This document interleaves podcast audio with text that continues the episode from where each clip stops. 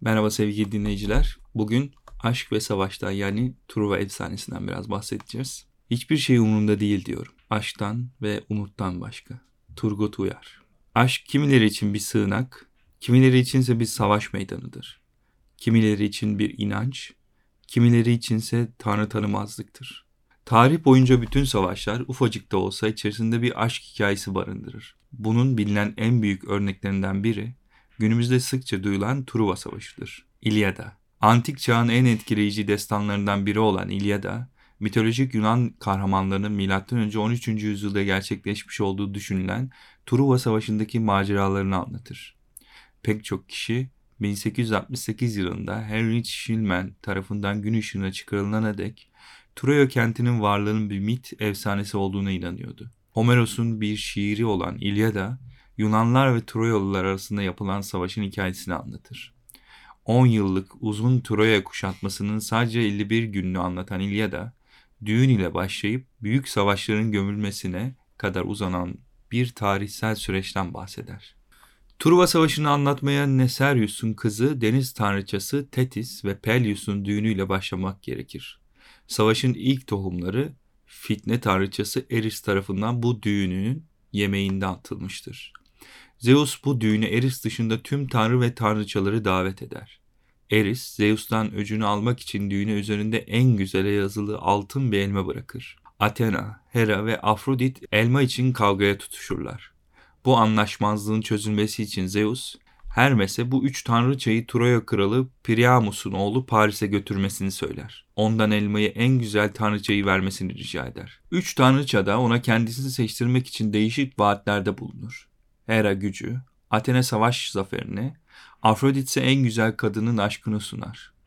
Paris elmayı Afrodit'e verir ve Afrodit de ona onun dünyadaki en güzel kadın olan Helena ile evleneceğine dair vaatte bulunur. Böylelikle Paris Hera ile Athena'nın sonsuz nefretini kazanır. Yunan mitolojisinin en güzel kadını olan Helena, Leda ile Zeus'un kızıdır. Ancak ortada büyük bir sorun vardır. Helena Sparta kralı olan Yunan kahraman Menelaos'un ile evlidir. Helena henüz Menelaos ile evli değilken bir yığın talibi olduğu gibi evlenmek için can attığı sırada üvey babası Sparta kralı Tindarios bu talipleri birbirine yemin ettirir. Buna göre talipler Helena'nın kararına saygı göstermeye ve seçilen talibin genç kadına sahip olmasına karşı çıkmamaya söz verirler. Dahası taliplerden biri saldırıya uğrayacak olursa ötekiler ona yardım etme sözünü verirler. Helena Menelaos'u seçer ve böylece Menelaos Sparta kralı olur. Afrodit Paris'e verdiği sözü tutabilmek için Helena'yı uzun uğraşlar sonunda Paris ile birlikte Troya'ya kaçmaya ikna eder. Bir süre sonra Paris ona vaat edilen ödülü almak üzere uyduruk bir devlet ziyareti için Sparta'ya gider. Getirdiği hediyeleri sunup Menelaos tarafından en iyi şekilde ağırlandıktan sonra gizli planını uygular ve Helena'yı kaçırıp Troya'ya döner. Helena'nın Paris'te kaçtığını öğrenen Menelaos, Mykena'nın büyük kralı olan ağabeyi Agamemnon'a gider. Agamemnon ve Menelaos, Helena'yı geri almak için bir sefer düzenlemek üzere Yunan şehirlerinin önderlerinden oluşan gönülleri toplamaya başlarlar. Agamemnon taliplere Kral Tindarios'un verdiği yeminlerini hatırlatır ve böylece kolaylıkla Troya'ya saldıracak ordunun çekirdeğini oluşturur.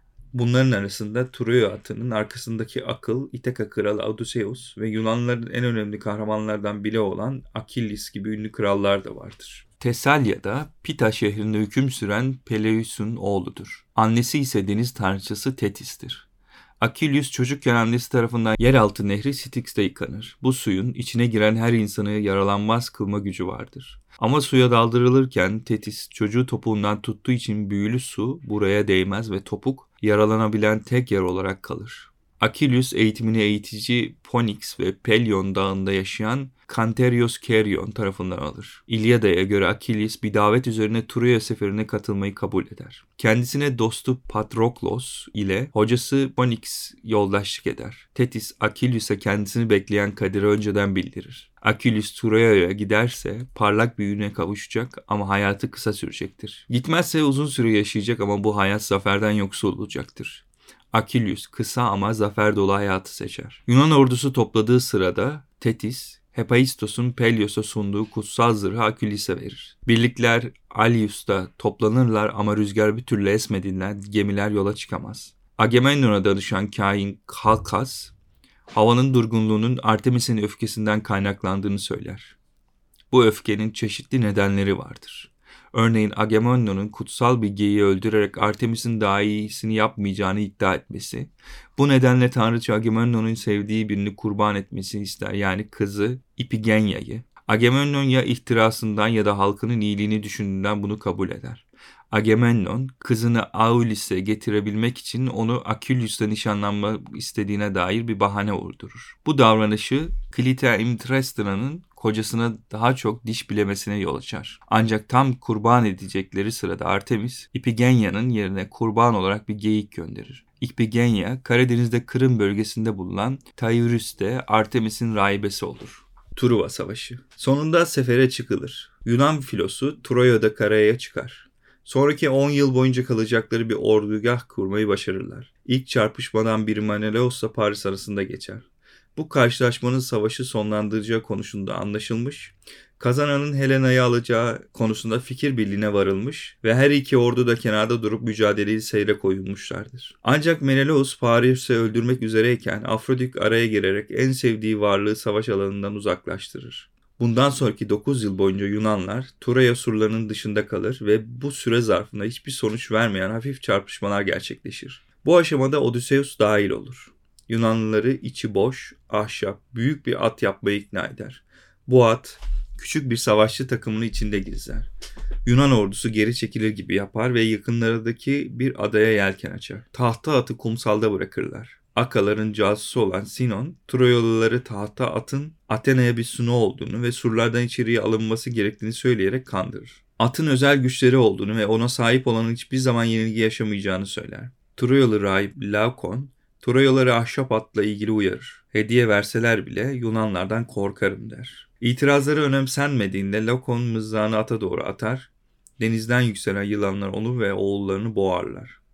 Troyalılar bu deniz tanrısı Poseidon'un kutsal şeye saygısız ettiği için Laokon'un cezalandırılması olarak yorumlarlar. At kent surları içine alındıktan sonra Akka askerleri içine gizlendikleri atın dışına çıkarak Yunan ordusuna şehir kapısını açar ve kenti ateşe verirler. Kentin içinde Yunanlılar halkı katlederler ve birçok hunharlık yaparlar. Savaşta dostlarını kaybeden Akilius hırsla birçok insan katleder. En zayıf anında Paris tarafından uzak bir mesafeden atılan okla topuğundan vurulur ve oracıkta kainin öngördüğü şekilde hayatını kaybeder. Yunanlar şehri kuşatmış olsalar da Akülüs'ü kaybettikleri için bu savaşı kayıp olarak görürler ve Truva tarih boyunca kazananın olmadığı bir savaş olarak anılır. Akilius'un ölümünden sonra Aias ve Odysseus onun savaş zırhına sahip olabilmek için kendi aralarında dövüşürler. Aias, Akilis'e ait silahların kendine verilmesini ister. Tetis bu silahları Yunanlıların en yiğidine, Troyalılara en korku salana vereceğini söyler. Bu kişinin kim olduğunu öğrenmek için tarafsız bakabileceklerini düşündükleri Troyalı tutsakları sorguya çekerler. Onlar da verdiği fikirlerden dolayı Aias'ı değil de Odysseus'u gösterirler. Odysseus silahlarla zırhı alır ve o gece Aias çıldırır. Kendini kılıcının üstüne atarak intihar eder. Ertesi sabah Iyas, kılıcı vücuduna saplanmış olarak bulunur. Kendisine sunulan aşkı elde edebilmek uğruna efsanelerle savaşmış, hatta onları alt etmiş olsa da Paris'in zaferi uzun sürmez. Tanrılar tarafından ölüm emri verilir ve Yunan bir okçu tarafından zehirli bir ok ile vurulur. Sparta kralı Menelaos, karısı Helena'yı bulduğunda onu öldürmeyi niyetlenir ama güzelliğini görünce kıyamayıp kılıcını atar. Böylelikle kazananın olmadığı savaş sonlanır. Yunanlar tanrıların gazabına uğrarlar ve çok azı güvenli bir şekilde evlerine dönebilir. Agamemnon eve döndüğünde kızları Ipigena'nın kurban edilme olayı yüzünden karısı ile yüzleşmek zorunda kalır. Karısının aşığı Egistos, Agamemnon'u büyük bir şölene davet eder ve ziyafet salonunda gizlenmiş 20 adamın yardımıyla Agamemnon'u öldürür. Helena, Menelaos'un eline geçtiği için de Sparta'ya döner. Hermivan adında da bir kızları olur. Aşk, Parmak uçlarında duran yaşamı ikinci bir kişinin avuçlarına bırakıp çıldırıncaya kadar merhametsizlik beklemek gibidir. Öyle ki bazı insanlar sevdiğini iddia ettiği kişi için binlerce yaşamı sonlandırmayı göze alır, kimi zaman da hırsına yenik düşüp kendi yaşamını sonlandırır. İnanılan bir düşünce, duyulan herhangi bir his, sizden başka hiç kimsenin içerisinde gerçekçi bir şekilde var olmayacaktır. İnsan inandığı, düşündüğü ve hissettiği şeyler uğruna nefes almayı sürdüren bir varlıktır. Zaman zaman bir başkası için sürdürüldüğü hissedilen tüm duyular da insana er ya da geç kendi benliğini kazandırır. Acı ve üzüntülerin nedeni trişna, tutmak, bırakmamak, yapışmak, vazgeçmemektir. İnsanlar bilgisizlik yüzünden gerçekliğin akıcı ve hep değişmekte olan biçimlerine bağlandıkça neden sonuç kısırları döngüsünden kurtulamaz, acı duyarlar. Yazan Ömer İyici, editör Emine Türal, seslendiren Rıdvan Tüzemen.